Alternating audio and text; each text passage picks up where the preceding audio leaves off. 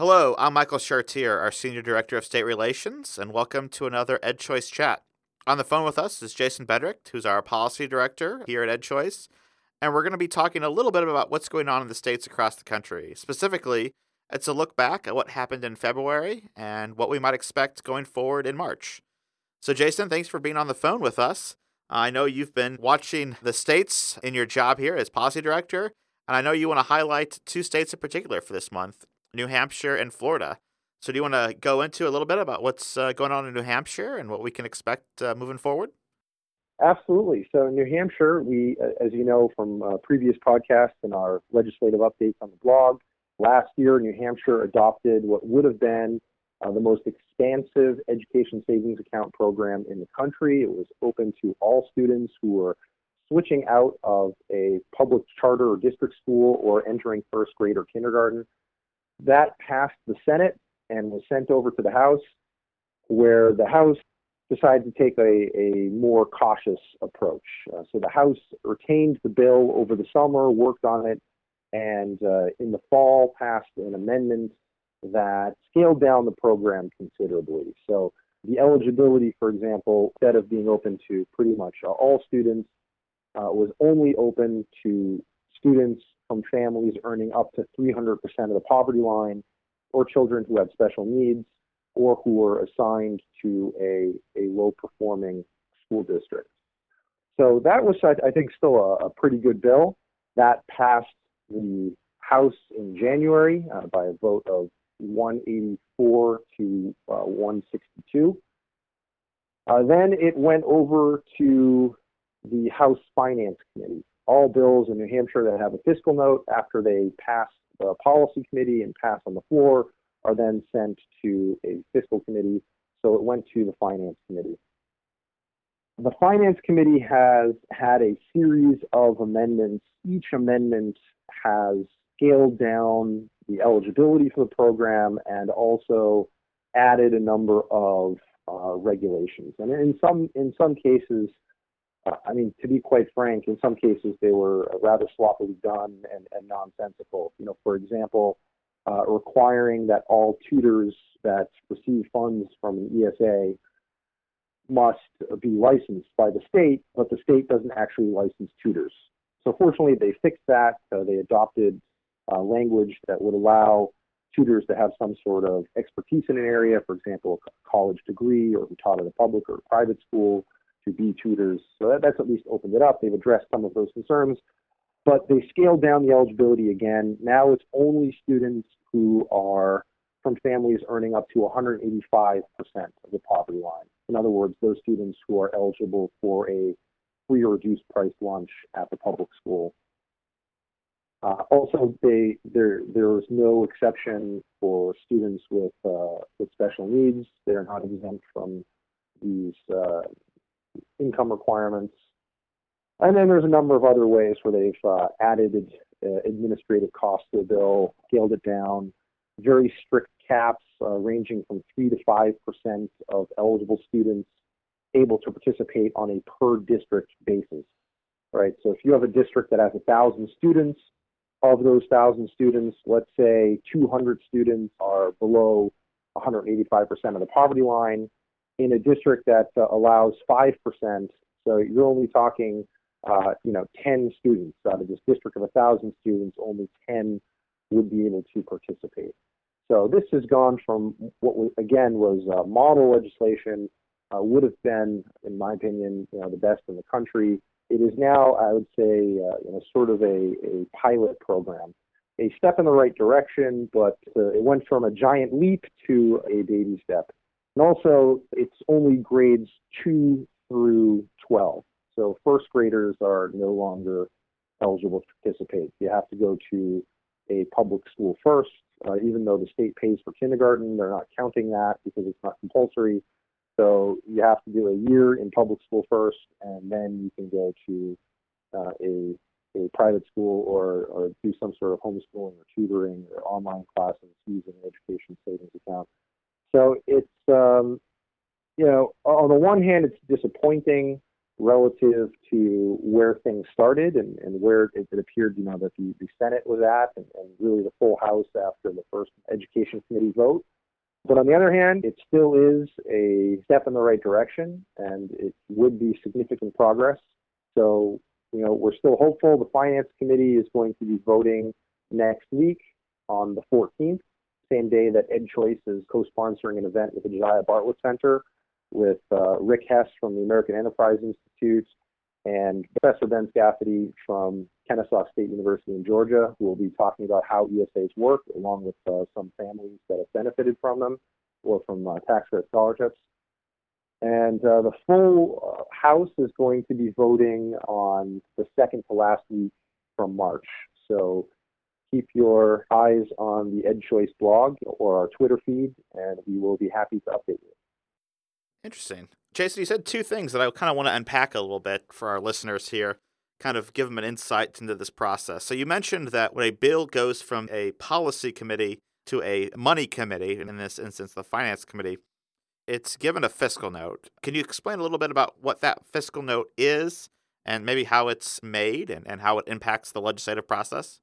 Sure. You know, this varies from state to state, but in New Hampshire anyway, the fiscal note is usually devised by the legislative budget office in conjunction with uh, whichever department it is that's going to be uh, running or overseeing the program. So in this case, there are two departments. It would be the Department of Education and also the Department of Revenue that provided, uh, but in this case, primarily the Department of Education uh, that provided input to figure out what is going to be the cost or savings to both the state and to districts. Uh, you know, so anytime you have a student that is receiving an ESA who is switching out of a district or charter school, because that ESA is worth only 95% uh, of what the school would have received for that student, there is a savings to the state. And if the student was not switching out of a, a district or charter school, then there would be a cost to the state. And so what you have to do is figure out how many of those students would be switchers, how many would not be switchers, and then make your calculations. In this case, all students must be switchers, and so it would produce uh, a savings to the state. I see. Well, thank you very much for that explanation. Again, we like to try to give people that uh, might not follow this stuff as intensely as you and I do a, a, good sort of insight into how this process works and what some of these terms of art and science for us mean. I guess one of the other things I wanted to unpack, Jason, is that you mentioned that tutoring was originally licensed by the state in the bill, and the state doesn't license tutors. So they found a workaround why not have tutors be licensed by the state of New Hampshire? I mean, that seems, you know, we license hairdressers and, and things like that. Why not have that be done? Well, actually, I don't think we should be licensing hairdressers uh, for that matter. Uh, I think there's, in this country, in a lot of different states, there is a great deal of over licensing. And I think, you know, certification is nice, but the, the main difference between certification and licensing is this uh, certification means that there is some entity that is certifying that you have mastered a skill or a certain body of knowledge. And licensing is when the state says you may not do this activity unless we give you permission. And you can only get our permission if you jump through the following regulatory hoops. So most states actually don't license tutors, and I think that's appropriate. You don't want the state to be in a position of deciding, you know, what body of knowledge is required to, you know, teach an eighth grade student math outside of a classroom setting. Okay, so it, it, it, makes sense if the government is going to be operating schools that they're going to have a certain standard for those teachers. But you know, for parents, I think you know you're going to go, let's say, to Kaplan, or you're going to, you know, find a local college student or, or something like that. To have a certification from a trusted entity, or that's a part of a brand like Kaplan that's trusted, I think that should be sufficient without getting the government involved and and saying that you must be licensed because it, it, what it essentially does is it artificially constricts the supply and then raises the costs. And if we want education to be both high quality and affordable, then that's not the best way to do it. I think that makes a lot of sense. Thank you for that update. Again, it's always nice to unpack some of these things and kind of give our listeners uh, insight into how this legislation gets crafted and why decisions are made and others aren't. So, I guess just briefly, then, closing this New Hampshire part of the podcast, what do you think is on the horizon with this piece of legislation based on what you've heard and you've read in the news? Well, the, the Finance Committee has committed themselves to passing something. So it's going to be an incredibly scaled down version. It is causing a, a, some consternation among uh, other members of the House, particularly certain members of the Education Committee that feel uh, and have expressed publicly that they believe that the, the really good policy work that they did has been undone by the Finance Committee. Uh, generally speaking, the fiscal committees, you know, Finance and Ways and Means, they are supposed to limit their amendments to any bill to things that actually affect the fiscal impact on the state, right? So putting a cap on the program, that's certainly within the purview of finance because finance committee is saying, you know, this is a nice policy, but this is, you know, we, we can't spend more than X, and therefore we're going to uh, put a limit on the amount of money that we're going to spend on this program. But tinkering around with things like licensing, you know, the eligibility level of the students, that's really entirely outside of the purview of finance. And, and so there are a number of legislators, again, particularly on the Education Committee, which said, hey, we, we devised this policy and you're undoing our policy work. I can understand and appreciate their frustration. The concern is that some of them now are, are saying, well, they're not going to support the Finance Committee amendment. So there's still a possibility this thing is going to pass, but there is a, a lot of acrimony right now in the legislature, particularly between uh, members of, of these two committees. And so I would say, you know, the, the fate of this bill is, is not entirely clear. The picture in Florida, the Sunshine State, uh, however, is, is much sunnier. I see. Well, you know what, Jason? I'm going to save the Sunshine State for the end here so we can end on a nice sunny note if that's okay with you. By all means. I'm going to go through a uh, quick updates in Iowa, West Virginia, and South Carolina, and then we'll round out with Florida. So in Iowa, we have an education savings account bill that was introduced in January and moved through the process in February and received a hearing in February that would have been a nearly universal education savings account bill. It would have been switchers from public school to private school. That bill uh, had a hearing, was passed out of the House Education Subcommittee, and moved on to the full committee, and ultimately did not have enough votes to move out of that committee, and so has died in the full House Education Committee. It will hopefully, from what I hear, have a companion bill in the Senate. And that companion bill, as I hear, will be a special needs education savings account and that will be for all special needs students uh, across the state of Iowa to receive the educational services that they need. I hear that that bill looking forward could be dropping anytime in the next two weeks. So I will definitely keep an eye on that to see what happens in the state of Iowa. Likewise, there is a tax credit scholarship increase that I hear will move in Iowa as well, and that will increase the total overall cap on the number of donations that can go to SGOs. So I'll definitely be keeping an eye on that as well, and we will see what happens out there in the Hawkeye State. Secondly, as people may have seen, West Virginia was having a bit of uh, turmoil out there. All 55 county school districts, teachers went on strike to uh, protest increases in the amount of contributions towards their health care as well as pay raises. It appeared as if the stalemate was broken by the promises of pay increases for teachers and smaller increases for state employees, but that was not deemed sufficient by those protesting. And they went back on strike, and then there was another series of negotiations, and it seems as if there is an overall 5% pay increase for state employees and teachers, and that ended the strike. Uh, what that meant for the education savings accounts bills out there in West Virginia is that those were deemed by the media to be quite hot button issues, and the legislature has chosen to not further discuss those pieces of legislation. So we will see if anything happens with that in the remaining days of the session, but from what I'm reading, it's unlikely that anything is going to happen out in West Virginia. Lastly, South Carolina, there is a bill, SB 4077. And since I'm the moderator, I'm going to give a little aside why I remember that number. I'm a big MASH fan, and it was MASH 4077. So that bill clearly is something that I'm going to remember. So it being uh, a House Bill 4077 is the codification of the tax credit scholarship bill that has been in place in South Carolina, a tax credit scholarship bill for special needs students.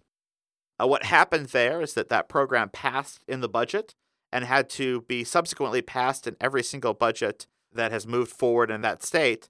And what I mean by codification of that language is that they're going to actually add it to the overall code of South Carolina and the code is all of the pieces of legislation that have been passed that make up the body of laws in the state of South Carolina. So they're going to just simply add that to the laws of South Carolina and not just pass it within the budget. So that's moving through the process right now. There are some, uh, I hear some technical changes that are going to happen in that legislation. And our own Leslie Hiner, who's in charge of our legal affairs department, is definitely monitoring that situation and offering insights when asked by the committees in South Carolina. So that's what's going on in those three states. And Jason, you know, the weather has turned cold here in Indiana. We've had some warm days, but the weather's turned cold here again, and we're below freezing. So why don't you take us to the uh, to sunny Florida and tell us what's going on down there as we round out this edition of our state update podcast? Well, Florida has certainly been the bright spot this year. And so there are two bills right now that are working their way through the legislature. Uh, in fact, one of them, uh, HB 7055, actually passed both chambers and is awaiting signature by Governor Rick Scott. That bill was over 200 pages. It was sort of their education reform omnibus bill. So it does a, a whole bunch of different things, and you know, we can't get into all of them on this podcast, but I would say three things that are most important for our concerns. Uh, one is that it created a, a new Hope Scholarship program, uh, which is uh, it's just like their existing tax credit, except it's for students who are victims of bullying or abuse. And so this is the, the first program in the country that is specifically tailored for victims of bullying. And, and that I think is very important. Professor Kevin Currie-Knight and I published a piece earlier uh, last year where we talked about the, the needs of bullied students and why school choice is a really good option for them because it, it does two things. First, it provides an immediate escape hatch for, for bullies.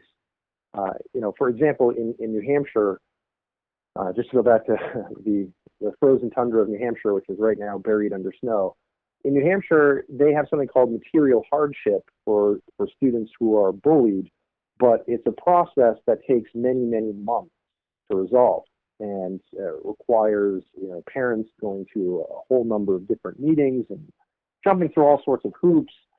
Uh, and then ultimately, you know, the fate of your child is, is decided by you know, some committee. Uh, the problem there is that that entire time, the student is still in the school that is seemingly unable to protect him or her from bullying. And so uh, the Hope Scholarship provides a more immediate escape hatch. But secondly, I think what's really important is that when you empower people with choice, you also empower their voice, which is to say this. If a school knows that any student who is being bullied is going to have the opportunity to take their money and leave, that creates a very strong incentive for the schools to take bullying more seriously and to actually address these these problems when they arise. So it might be the case that the Hope Scholarship actually not only provides an escape hatch for these students who are being bullied, but actually reduces the level of bullying in the district schools. Uh, so I think this is a, a, very positive development.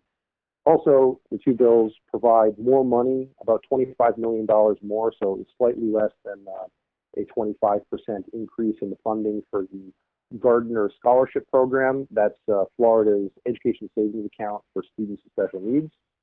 Uh, and also for their tax credit, it allows them to tap into uh, more than $50 million more from the sales tax, the state sales tax.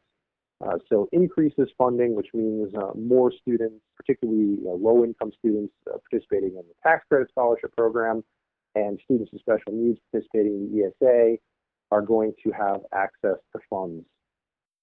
I see. Well, thank you, Jason. That was a very in depth update, and thank you for covering all those topics.